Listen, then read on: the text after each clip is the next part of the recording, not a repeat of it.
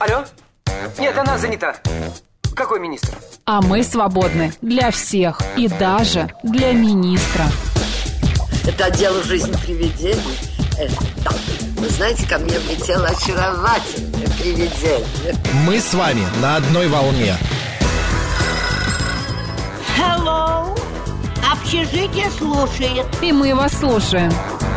Галочка, ты сейчас умрешь. Нет, лучше жить, общаться и слушать. Разные темы, разные мнения. В программе «Мы вас услышали». Программа предназначена для лиц старше 16 лет. 12 часов 6 минут в Москве. Всем доброго дня, друзья. В студии Макс Челноков. И сегодня в программе мы вас услышали народный психолог Елена Соловьева, эксперт школы Self Evolution. Лен, добрый день. Здравствуйте всем.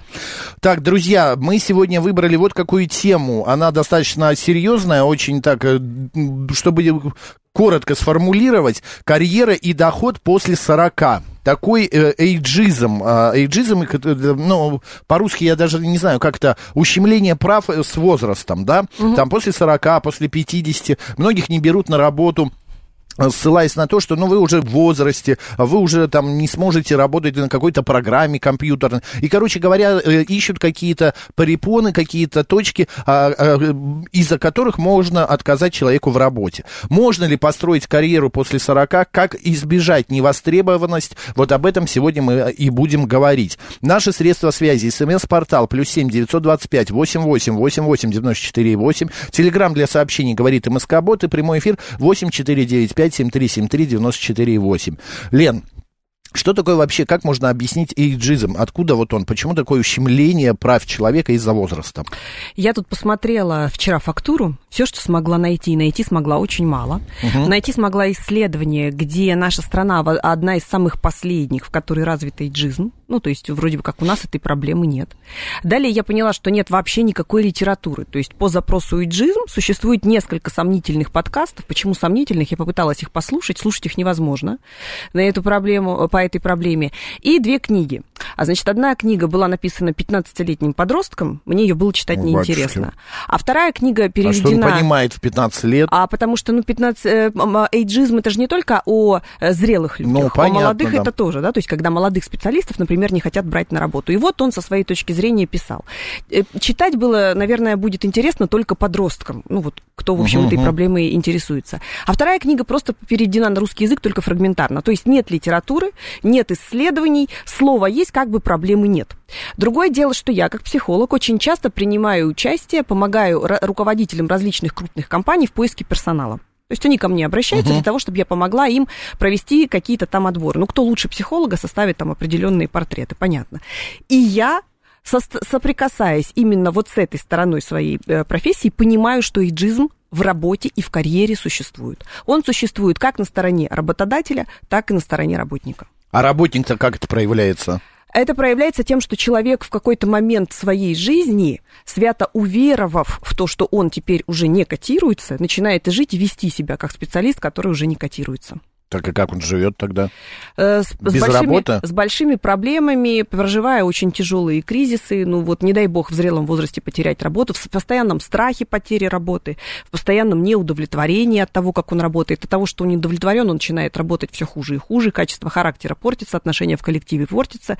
И, в общем-то, вот это вот единственное, на чем начинают такие специалисты держаться, это на трудовом законодательстве. Вот по трудовому законодательству меня не могут уволить, если я, ну, как бы прихожу, в свое время там отсиживаю и так далее далее. Но в коммерческих структурах очень часто тяжело уцепиться за законодательство.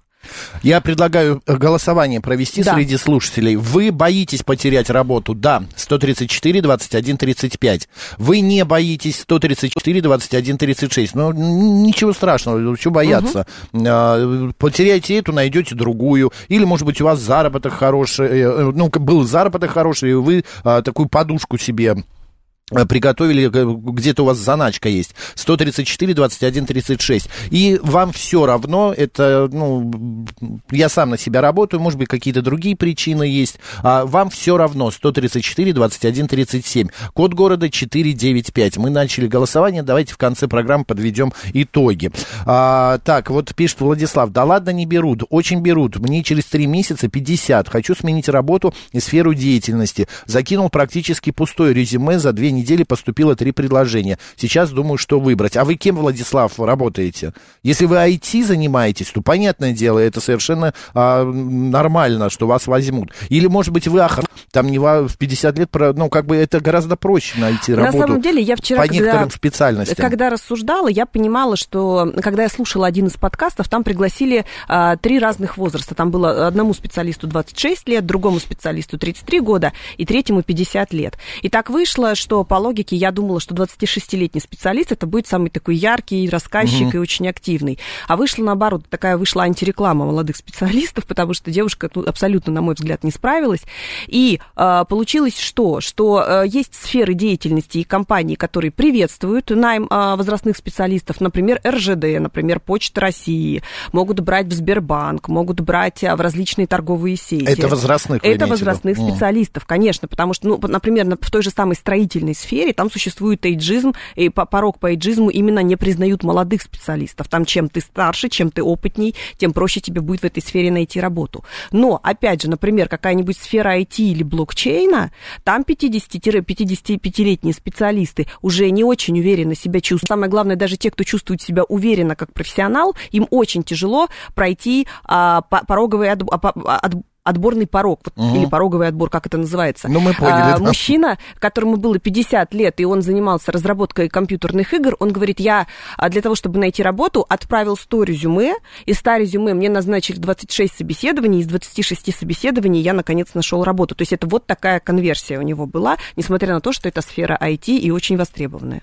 Но в сфере IT надо бесконечно учиться, э, потому что это сфера, которая не стоит на месте, она э, постоянно движется, движется, там все новое и новое, новое, и это достаточно, а, на мой взгляд, самая, а, скажем так, скоростная а, профессия, где, ну, без обучения очень сложно. Э, знаете, здесь есть такой момент. Я, как э, человек, у которого есть база, педагогическая база образовательная, я работала как педагог, и я из семьи педагогов, очень важно учитывать, что в педагогике есть такое понятие добрая и злая среда обучения. Я угу. сейчас объясню.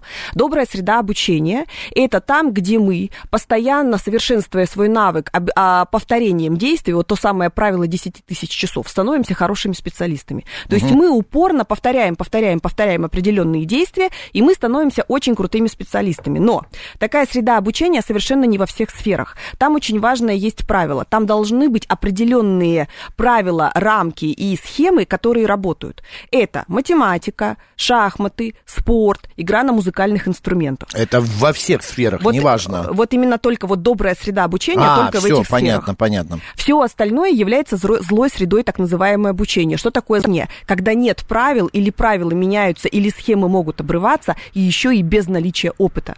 То есть это все возможные виды работы с людьми, это управление, это все возможные э, сферы, где есть э, навык принятия экстренных решений, чрезвычайные ситуации, полиция, э, военные и так далее. И, соответственно, злая среда обучения и добрая среда обучения, в зависимости от, от того, в какой человек себя совершенствует, это будет влиять на то, насколько он адаптивен будет, когда он переступит порог, скажем так, возраста 45-50 лет.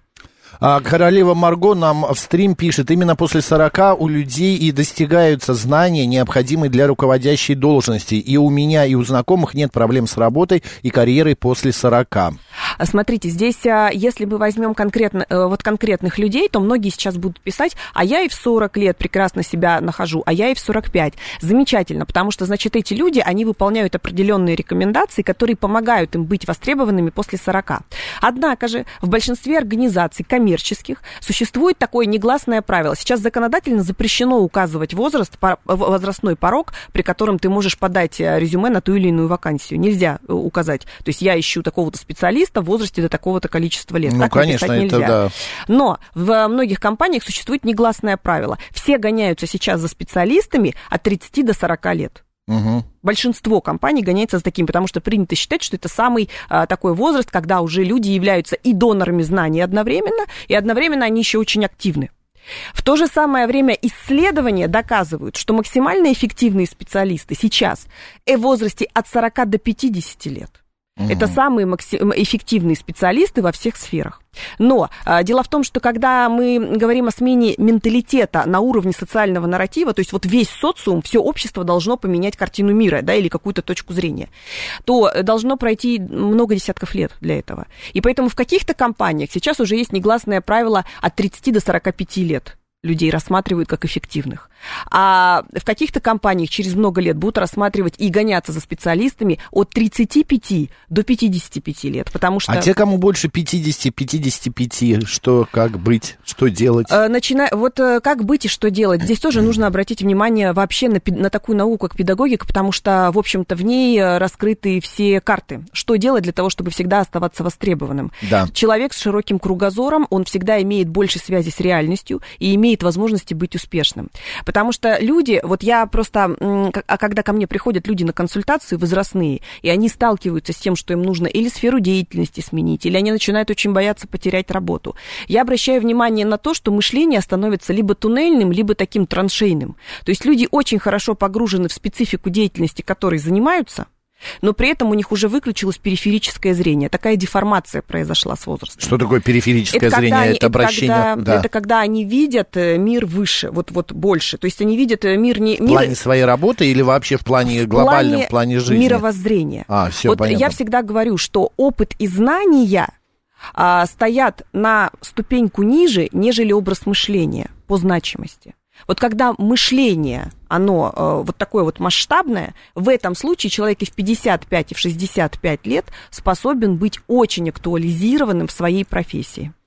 А, Олегович пишет, добрый день, я хочу уволиться, а, но боюсь, что подвисну, как в пандемии, и, и будет простой в жизни, мне 36.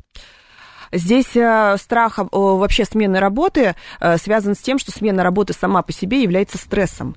И когда человек не хочет погружать себя в определенные стрессовые условия, он, безусловно, будет это решение оттягивать, оттягивать, оттягивать. Но помните, мы, у нас однажды был эфир, который был посвящен кризисам. Да. И вот карьерный кризис, когда человек хочет уволиться и не увольняется, обычно приводит к тому, что его все равно увольняют рано или поздно.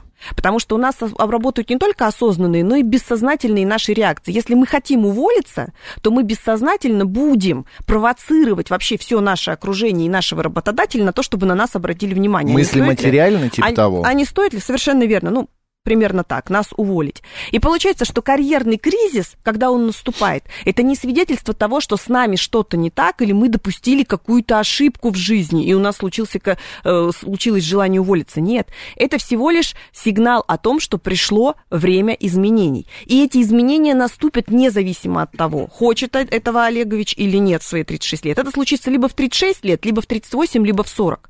Другое дело, что зависнуть в этом кризисе можно надолго и очень травматично его проходить проходить. Но э, история такова, э, Лен, согласитесь, мы э, сначала э, собираемся утром на работу, думаем, боже мой, как не хочется, но вот как уже за, замучила эта работа, но при этом мы боимся, что мы можем быть уволены. Это что? Это опять же как психика э, или мозг как работают? Мы не хотим, но боимся. Э, вот у каждого по-своему будет, э, потому что когда мы боимся быть уволенными, означает, что мы боимся потерять какой-то островок безопасности. Угу. Значит, эта работа создает островок безопасности, который как минимум дает деньги и там, ну, какие-то другие еще усл- закрывает потр- да. потребности, да, то есть, ну, многие работы разные потребности закрывают. И получается, что если мы боимся потерять работу, то за этим страхом стоит следующий страх – не найти другую, такую же или другую лучше. Вот чем он обостряется. Я просто вопрос о другом немножко был. Почему такое противоречие в человеке? Я не хочу ехать на работу, я устал, но при этом я боюсь потерять эту работу. Потому что в нас во всех, как, в общем-то, и, наверное, э, во всем физическом мире у нас существуют плюсы и минусы. Вот ток течет по батарейке, там есть плюсовой ну, заряд да, да. и минусовой, да, и в нас тоже есть и положительные стороны, и отрицательные. Мы можем быть и целеуустремленными, но и это ленивыми нормально. одновременно. Конечно, внутренние противоречия – это нормально. Мужчинам-профессионалам в 50 сейчас стало проще, чем в, 10, э, в 2010, наверное, Руслан Николаевич в 10 написал. А вот Бэтбой пишет, а когда наоборот, 70-летние все под себя и не дают 30-40-летним дороги, это как называется? В, существуют сферы деятельности, где на самом деле э, коллектив преимущественно возрастной. Причем по, под возрастным я под, понимаю не 40-50-летних э, людей, а именно людей 55+.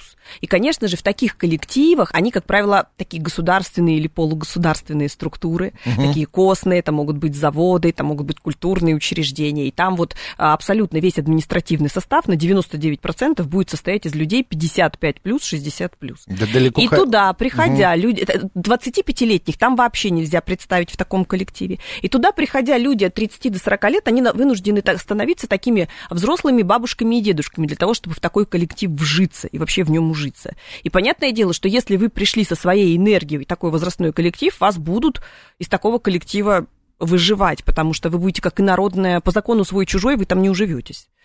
Руслан Николаевич пишет, боялся в 25, а сейчас в 50 конкуренции моего возраста стало меньше, работать стало интереснее. А у меня вот в связи с этим такой вопрос, а вообще по какой причине а, сформировался такой стереотип, что сотрудники после 40-50 лет вот э, менее эффективны, чем 30-35-летние? Э, я скажу по-честному, он сформировался не безосновательно, этот стереотип.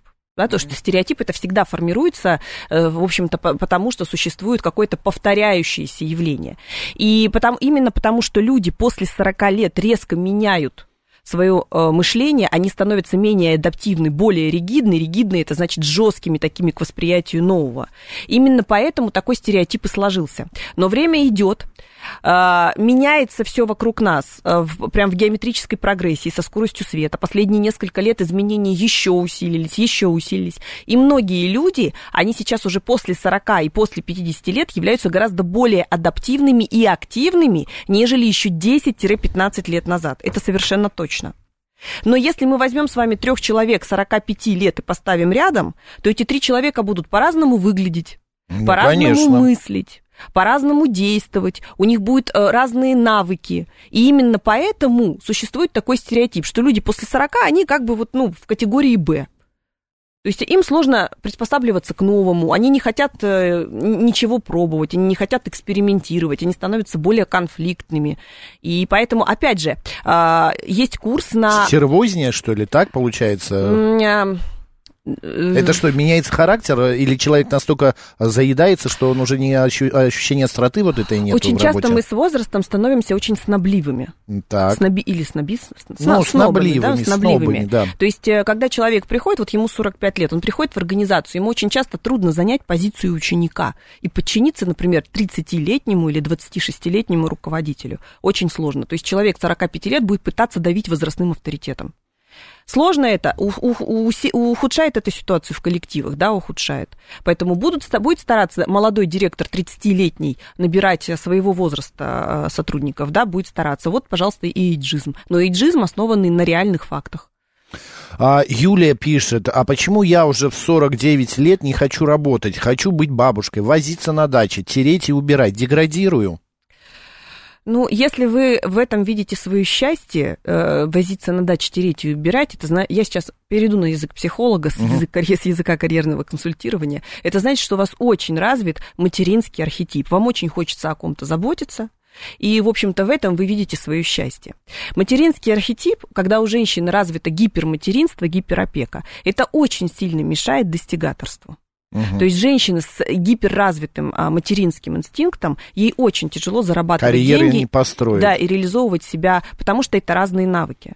Потому что когда девочка преимущественно играет в детстве в куклы, она растет такой потенциально хорошей, заботливой мамой. Но в нас во всех есть и женское, и мужское начало, и очень многие женщины развивают и навыки карьеры и достижений, и навыки заботы о близких, и, в общем-то, они могут быть очень успешными до, прям до самой старости, потому что современный мир это позволяет. Еще 15 лет назад, там 20, не было понятия самозанятый, и сложно было представить, что ты можешь открыть да. ИП и, не знаю, э, печь какие-то сладости и продавать У тебя их, на или, или заниматься репетиторством, или плести браслеты, или водить экскурсии, или рисовать картины. Блогером. И очень, и очень хорошо на этом да, зарабатывать. Или оказывать консультации по стилю, по внешнему виду, по речи. А, поэтому это еще 15 лет назад нельзя было себе представить. А сегодня, пожалуйста, и человек 55 лет, который не может себя найти в компании в какой-то, вот ей, этой женщине или этому мужчине уже сказали, все, в нашей компании ты уже вот как бы угу. на, на почетное куда-нибудь уходи, или мы тебя отсюда выживем. Он совершенно спокойно может себя найти вот в такой вот деятельности. Владислав пишет, работаю в сфере ВЭТ, я не знаю, что это такое. А, таможенное оформление. Хочу сменить на продажи. Предлагают работу в продажах B2B, автозапчасти, управление автосервисом. Все близко к дому. Владислав, ну удачи вам. Это не вопрос просто, он пишет, делится своими а, этими мыслями. А вот а, еще одно сообщение. Для боящихся уволиться лучше сделать и понять, чем не сделать и жалеть. Ну, а, типа, смотрите, да. объясню. Вот это очень хорошая м, история. Правда, м, здесь нужно понимать, что ошибаться нужно быстро и дешево.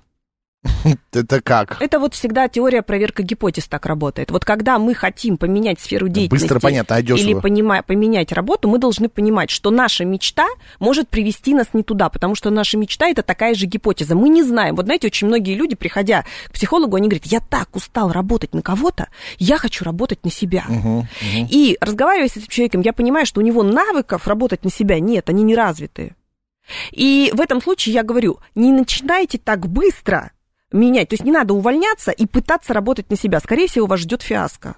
Ждет фиаско. Вы будете учиться в бою. Это плохо. Попробуйте совместно со, с той работой, которая у вас есть, сделать что-то, что зависит только от вас. Например, поведите блог, попишите что-нибудь куда-нибудь, какие-нибудь рецензии, поделайте что-то, вот как будто бы вы работаете на себя. Хватит ли у вас усидчивости больше двух-трех месяцев? Работать на себя, и проходить через разные сопротивления внешней среды, потому что работать на себя это сталкиваться с сопротивлением внешней среды постоянно. Нет, это, во-первых, это вести и финансовые какие-то дела, это Конечно. и э, там продажи, покупки, если это в сфере там э, какой-то торговли, но это достаточно, это ты работал одним, а тут ты начинаешь работать на пяти работах, если ты работаешь на себя. Если на, не на десяти. Да. И получается, что когда человек пробует, проверяет свою гипотезу, он очень быстро может понять, что он ошибался в своем фантазировании. Он ошибался, он, он идеализировал свою мечту, свою фантазию. И именно поэтому он чуть не попал в тяжелую ситуацию. Когда человек говорит, я работаю в таможне, я хочу попробовать себя в продажах, я всегда бы тоже рекомендовала, попробуйте параллельно. Вы хорошо ведете переговоры, вы хорошо отрабатываете возражения, вы умеете продавать не, на, не надавливая, да, то есть не, доми, не доминируя. Вы умеете mm. решать конфликтные ситуации так, чтобы это было вин-вин, и компании хорошо, и тому, э, ну, как бы контрагенту хорошо. Если у вас эти навыки есть, да, спокойно можете переходить в продажи и заниматься продажами. А Руслан пишет, когда выгораешь на работе, но хочешь развиваться, а мотивировать себя лень, как дать пендаль мужскому 50-летнему мозгу и направить на покорение новых карьерных рубежей? Пока вы выгоревшие, никак. Вот выгорание это отдельная вообще тема, отдельная история, и про нее можно бесконечно долго говорить. Она Нет. очень сильно грузит нервную Мне систему. кажется, многие вот из нас и, и слушателей просто путают, что такое выгорание и что такое просто усталость. Вот у меня тоже, я иногда, ой, все, я не могу больше а, нету никаких идей, темы не придумываются, гостей уже а, звать надоело, со всеми беседой и так далее. Буквально отпуск, неделька, и я с новыми силами, и есть и мысли, и, тео, и, и истории, и гости, и все-все-все. Ну так вы же и описали, вы выгорели, взяли да паузу, это я не выгорел, я просто подустал. И снова, и снова пришли работать. Это оно и есть выгорание. Просто выгорание очень многие... же все-таки психологическое какое-то состояние, его Конечно. надо как-то э, с ним работать, но я не работал, я просто лежал на пляже, не знаю, пил коктейли, так, гулял. А, а выгорание именно так и снимается. Просто погуляйте, конечно, полежать. Конечно. Руслан, идите погуляйте на, по пляжу, полежите, попейте коктейли, а, просто походите в театр, в кино. Возьмите отпуск. Насколько а, я понимаю, это будет гораздо лучше да, для любого возраста. Для любого возраста. Если вы чувствуете выгорание, выгорание само по себе никуда не пройдет. Это совершенно точно. Мы продолжим про выгорание и э, вообще про эйджизм в карьере говорить после новостей, но я напомню прежде, что у нас идет голосование. Вы боитесь потерять работу 134 21 35, вы не боитесь 134 21 36, и вам все равно 134 21 37. Код города 495. Елена Соловьева сегодня народный психолог. После новостей продолжим.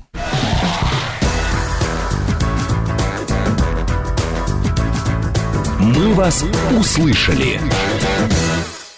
12 часов 36 минут в Москве. Еще раз всем доброго дня, друзья. В студии Макс Челноков и нас сегодняшний народный психолог Елена Соловьева, эксперт школы Self Evolution. Лена, добрый день. Здравствуйте всем. Вот мы сейчас за кадром говорили о том, что, а, оказывается, есть еще временные рамки, когда можно и нужно искать работу, неважно в каком возрасте, а, что июль это такой месяц, который глухой для этого, верно? Так принято считать. На самом деле нет. Вот в июле те, те люди, которые хотят найти работу к осени, они должны начинать это делать в июле. Вот именно сейчас. Да. А то, что там отпуск какой-то и еще что-то. А в том случае, если Human Resource, ну, специалист по подбору персонала в отпуске, поверьте, он а, позаботится о том, если профессиональный подборщик, он позаботится о том, чтобы его вакансия, пока она была в отпуске, либо собрало максимальное количество резюме, либо он вообще не будет выставлять эту вакансию и не будет искать никого. То есть угу. подождет, пока он выйдет из отпуска. Но если человек оставил вакансию в топе для того, чтобы собирать количество резюме, это значит, что он придет и посмотрит абсолютно все резюме. И начнет как раз с самых первых. 7373948, телефон прямого эфира, код 495. Добрый день. Здравствуйте, а... опять Анатолий. Да, Анатолий. Лена, а вот встречались вам обратные типы, которые не боятся уволиться и вообще делают черт знает что, и все равно их зовут и приглашают. Но я вот э, из своей жизни знаю таких людей. Я а тоже вот знаю таких. Известно, это из актерской. Вот, допустим, Олег Даль, он там и срывал съемки, там и уходил, и с генеральной репетиции вообще уволился из театра. Что это ну, такое? Актерская среда, мне кажется, это немножко другое. Тут, э, Лен, ну прокомментируйте. Да, я прокомментирую, потому что все, что касается артистов, э, мы здесь будем говорить о так называемой народной любви.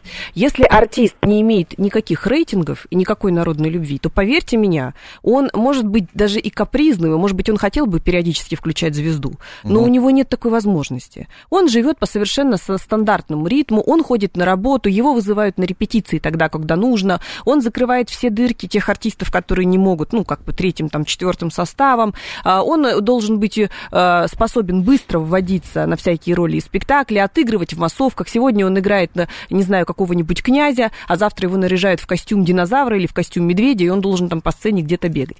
Если это артист, который имеет народную любовь, это уже мастер, это уже такой демиург, да, за которым стоит народная любовь, то тут, безусловно, и режиссеры, и администрация театра, они начинают с этим артистом договариваться, подстраиваться под него. Да, если артист еще а, подвержен влиянию зеленого змея, многие артисты подвержены, мы не будем этого скрывать, то в таком случае еще и э, театр или там руководство, менеджерсмент этого артиста еще и заботится, чтобы он не ушел, в общем-то, в какое-то деструктивное поведение, и очень эм, легко его можно было восстановить. Поэтому с артистами, да, это отдельная история, но тут нужно стать таким артистом, стать человеком, у которого есть народная любовь любовь и признание. Угу. Так, идем дальше. А, пишет наша... Да. А, а вот, кстати, вы знаете, если мы это переложим и на обычных специалистов, вот скажите, пожалуйста, такой специалист, который прямо уже достиг уровня высочайшей экспертности. Разве не будет с ним руководитель договариваться? Будет? Ну, может быть, будет? просто а, Анатолий говорил немножечко да. о том, что а, есть люди, которых увольняют, а они не боятся и все равно находят работу. А их опять убирают, они опять где-то всплывают. Ну, я знаю таких людей, такие есть специалисты, но просто, ну вот, или сами они увольняются и идут и находят лучше. Просто это человек, который умеет это как-то найти, потому что человек э, ищет где лучше, рыба где глубже, это нормально. Э, нужно посмотреть тогда еще на, на бэкграунд этого человека. То есть, если у угу. этого человека закрыты все его основные безопотребности безопасности, ну, например, у него есть своя квартира, которая досталась ему, например, от родителей, или он сумел ее приобрести в какой-то момент, у него есть какие-то а, пассивный доход, который также откуда-то у него достался ему, да, или у него есть а, вторая половина, которая неплохо зарабатывает или очень хорошо зарабатывает. И в этом случае, вот при таком бэкграунде, да, человек может говорить, я не боюсь потерять работу. Другое дело, что если мы говорим все-таки о достижении некой экспертности, да, то есть мы работаем угу. ведь не только для того, чтобы зарабатывать, мы еще ведь и совершенствуем свой профессионализм, и статус, и признание. Работа не только деньги нам дает, она дает нам еще и удовлетворение наших эмоциональных потребностей. И вот здесь, если человек не способен такое признание заработать, это значит, что у него и потребностей в таком признании нет. То есть где-то он застрял там по пирамиде масла между какими-то э, этапами. Всегда ли знание и опыт гарантия постоянной востребованности в профессии? Нет. Знание и опыт очень часто могут быть эм, клеткой. Есть э, даже такое понятие обманутые опытом. Это те специалисты, которые очень долго работают в какой-то профессии, и они не замечают, что мир начинает меняться, в этой профессии начинаются изменения, и они не могут подстроиться под эти изменения, и принимают решения всегда на основе только опыта и не берут во внимание внешний опыт. Здесь я всегда говорю, да вообще любой педагог скажет, что вот это вот какие-то сум, да, я мыслю, значит, я существую, говорит о том, что знания и опыт проигрывают образу мышления. Вот образ мышления решает. К сожалению, наша педагогическая система слишком стандартизирована, и она не особенно-то учит детей с измальства именно мышлению да, то есть угу. не нравится педагогам, когда дети инакомыслящие, скажем так. Ну, да. Де- дети должны выучить предмет, рассказать его на отлично, выполнить домашнее задание, а всяческая там креативность это уже потом. Вот вышел из стен школы, и пусть он ее там тренирует.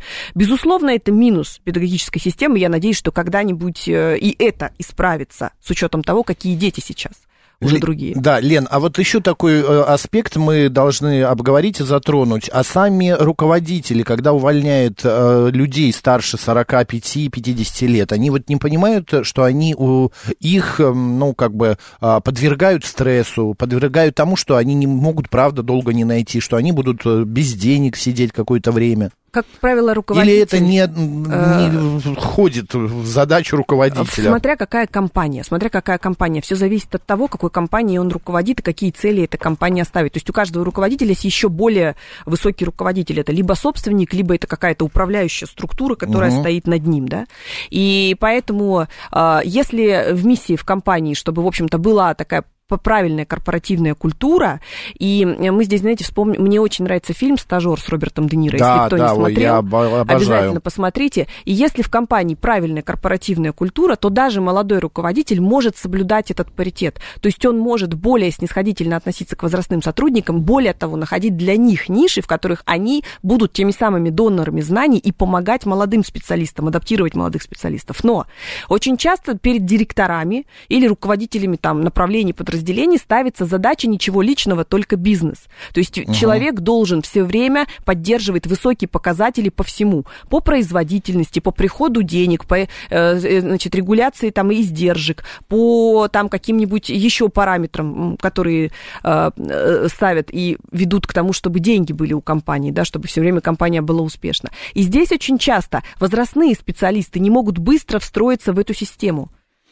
Понятно. Дайнит пишет. Макс, до... Елена, добрый день. 35 лет работаю и без работы остаться не боюсь, так как работаю в среднем звене на средней зарплате. А, таких вакансий мест много и найти легко. Если человек в любом возрасте горит работой, он сам найдет себе хорошее место. А если человек, я специалист в кавычках, возьмите меня, то такой человек будет долго стрессовать и возмущаться, что его не берут. Здесь мы будем еще говорить, спасибо большое за именно вот такую подачу информации, мы будем говорить об уровне амбиций. Потому что очень многие люди недовольны своим доходом. Угу. Недовольны. Я сейчас не буду вообще учить, как увеличивать свой доход. Я считаю, что психологи мало вообще что об этом знают. Настоящий психолог, который ведет практику, хороший такой правильный психолог, он на самом деле и на Мальдивы-то себе не может заработать, не то что на какой-то там дорогой автомобиль или какие-то там, не знаю, а, апартаменты в э, Арабских Эмиратах. Поэтому, а, потому что что существует стоимость на рынке да, консультаций. Поэтому, когда мы говорим о том, что я средний специалист и со средними потребностями финансовыми, это одна история. Но, но многие люди, они говорят, я зарабатываю там, например, 50 тысяч, а хочу 450. Или я угу. зарабатываю 120 тысяч, а мне нужен доход в 600 для того, чтобы мне комфортно жилось. И вот в этом случае, конечно же, если мы отнимем, вот как нужно делать? Вот вы хотите зарабатывать 600, а зарабатываете 100. Отнимаете от 600 100 тысяч, остается 500. И вот эта вот разница, это как раз и есть те заблокированные мечты, стоимость этих заблокированных мечт. То есть человек чувствует внутри свой потенциал вот на такую сумму и хотел бы ее получать, но он ничего не сделал для того, чтобы эта сумма была у него него, чтобы она к нему приходила. Сейчас еще раз, вот я хочу зарабатывать, ну, как вы сказали, 600, а 100 зарабатываю, то 500 Отнимайте. это что? 500 это ваши заблокированные мечты. И как мне их э, получить? Эти для мечты, того, для эти того, 500? чтобы, и, во-первых, их надо осознать. То есть э, деньги не приходят просто так, да. То есть если вы работаете на средней работе, вы все время ходите, и у вас единственный источник дохода это та работа, на которую вы приходите с 10 до Мгм. 7, ну, к примеру, или там с 8, кто как, да, там определенный рабочий день. В, том, в этом случае никак.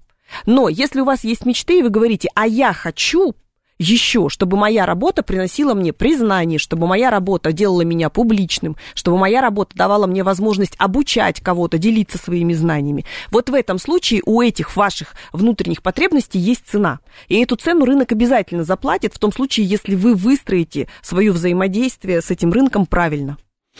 Ну, я немножко не согласен, но хорошо. Наверное, с точки зрения психологии это правильно. Когда притягивать к себе и хорошие а, свои мечты, хорошие мысли, это а, Дело в том, что не, действует. не замечать свои мечты, вот так же, как и не замечать свои минусы. Мы когда, помните, говорили, я говорила, у нас всегда есть светлые стороны, темные стороны, Конечно, сильные, да. слабые. Что такое мечты? Мечты и наши даже негативные качества – это сгустки энергии. И когда мы их не замечаем, мы эту энергию внутри себя блокируем.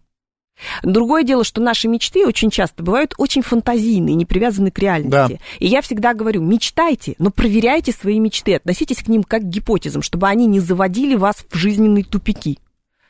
Вот Антик пишет, нет ли в эйджизме проявления, наверное, проявлений неверно понимаемой скрытой сексуальности?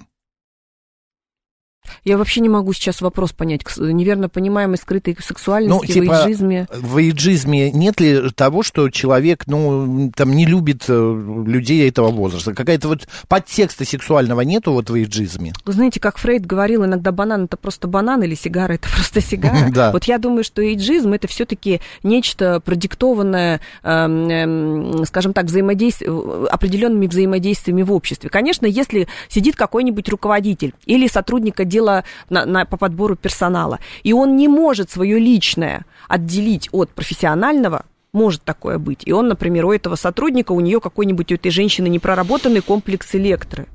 И она очень тяжело воспринимает мужчин старше 55 лет, потому что они нап- напоминают ей какого-нибудь отца ее, с которым у нее не сложились отношения. В этом случае, наверное, вот как раз да, мы но, будем наверное, говорить об этом и говорил наш о, об- о сексуальности. Или там Эдипов комплекс. Мужчина, у которого есть подсознательная тяга к материнскому архетипу, и ему очень комфортно работать с женщинами старше себя. Да, он будет их нанимать, да, он будет с ними прекрасно взаимодействовать. В этом случае, да, но это же не повсеместная история.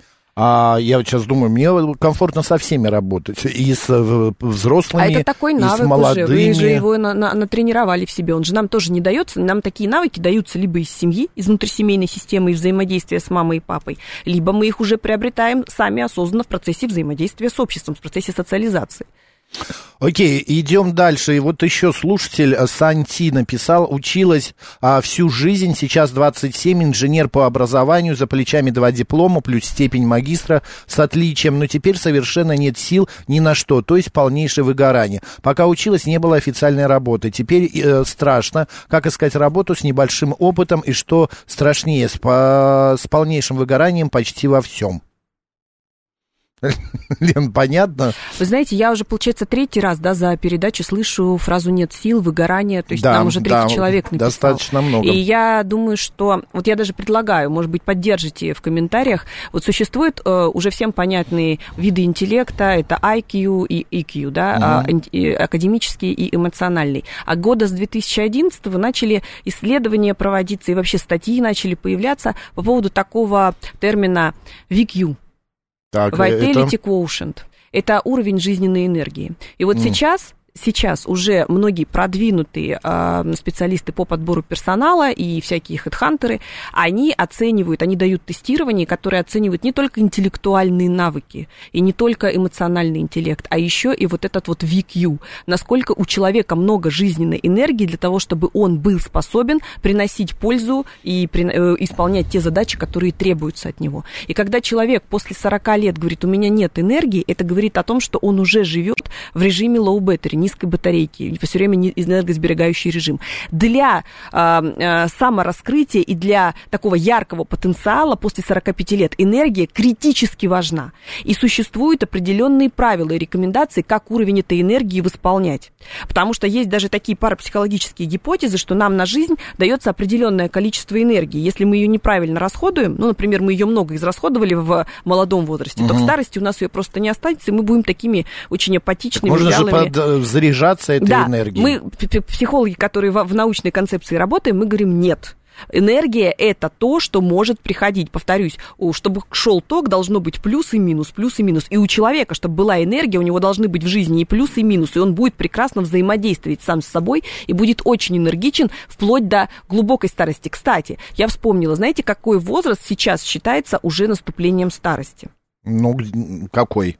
77 лет. Это старость физи, ну, это, понятно. Это когда это человека когда человек, могут да, считать да, да. старыми, и это будет такой, знаете, социальный нарратив. То есть вот, все, это старик. Представляете, до 77 лет мы не старики.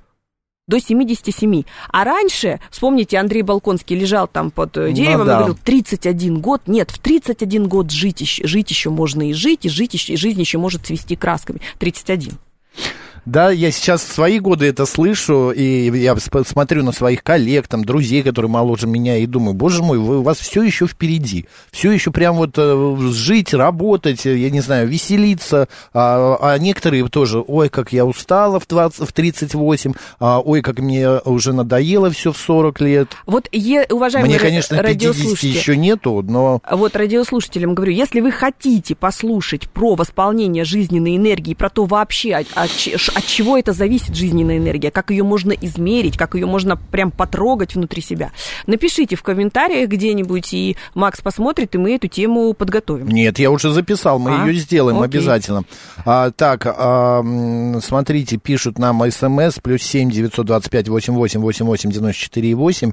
А, пишет наш слушатель, но я не знаю, откуда эта информация. Часто неудовлетворенность зарплаты толкает на скользкий путь обмана мошенничества. Стати- статистика в СМИ показывает это. А что вы, знаете, это, вы знаете, на путь обмана мошенничества не, не всегда толкает и зарплата. Дело в том, что человек, который склонен, склонен к такому поведению, ну, обман и мошенничество, он, в принципе, обладает этими качествами. Опять же, понимаете, э, будет а, неправильно говорить, что мы все не можем обманывать и не можем быть мошенниками. Можем. Это тот, тот, те самые наши минусы, которые мы, как правило, вытесняем бессознательно и себе не, э, не признаем.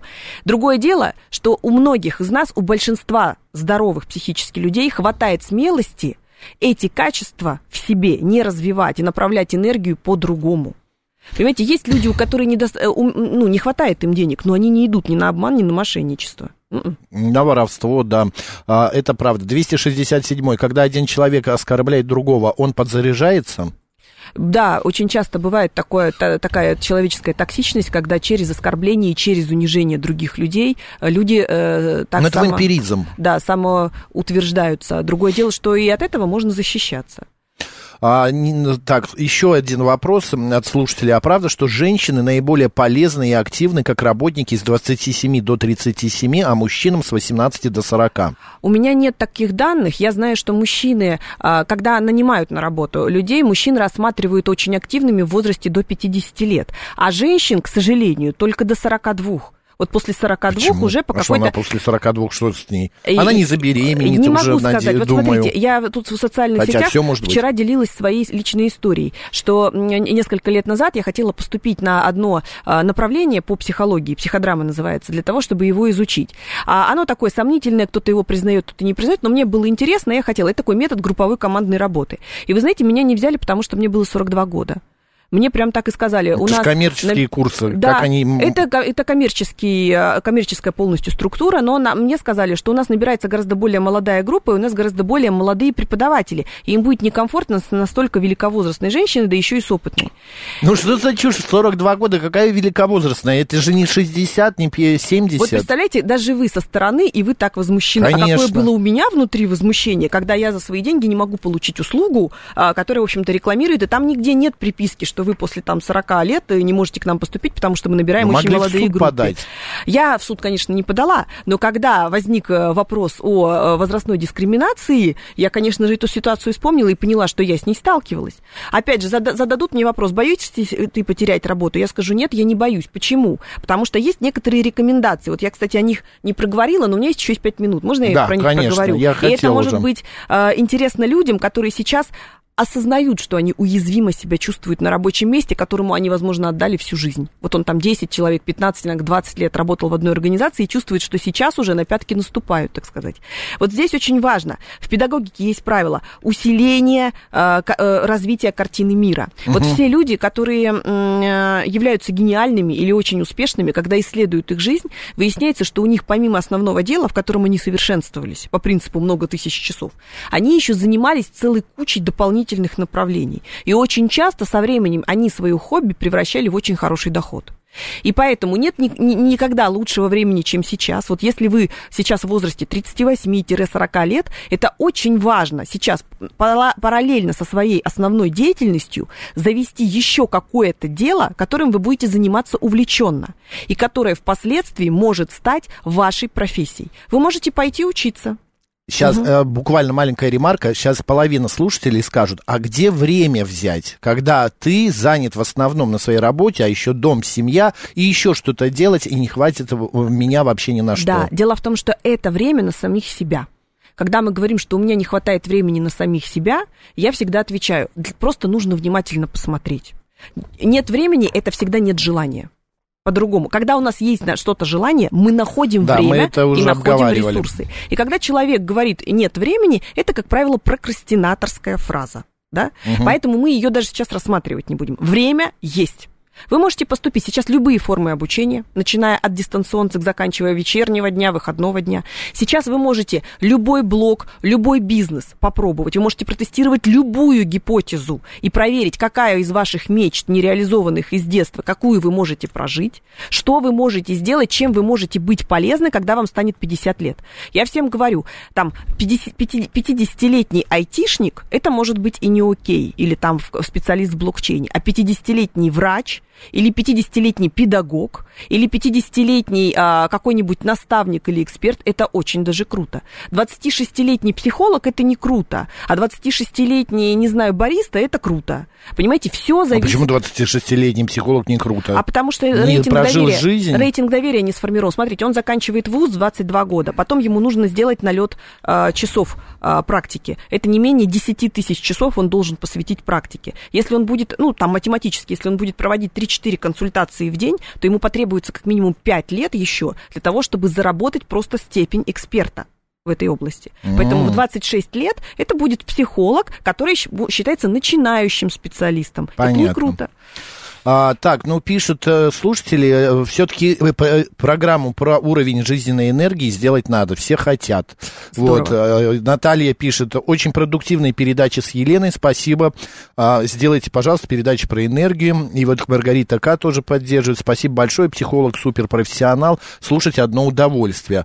Так, про силу мы не можем сейчас уже ничего сказать и про энергию, потому что, Ирина, не надо закидывать столько сообщений, потому что мы не успеваем у нас осталось полторы минуты. Лен, еще какие-то есть советы? Именно как а, дальше жить, если ты хочешь поменять работу в 45-50 лет. И вообще, стоит это делать? Или вот ты сидишь на сиженном месте, привыкла, это твоя зона комфорта, а выходить из нее в этом возрасте уже не нужно. В том случае, если вы чувствуете, что вы, вам комфортно, вот вы в зоне комфорта, и вас из этой ком- зоны комфорта ничего не выталкивает, и денег вас, вам хватает, и руководитель ваш или коллектив относится к вам нормально, и чувствуете вы себя хорошо, вы не ненавидите эту работу, вы считаете, что она условно любимая, то есть вы с удовольствием делаете то, что делаете, делаете, тогда ничего делать не надо. Угу. Но это не значит, что у вас не должно быть хобби или параллельного дела, которое вас ресурсирует. Это слишком важно, потому что в таком возрасте, как 40-50 лет, наш мозг уже создал такое количество нейронных связей, что он может очень многое.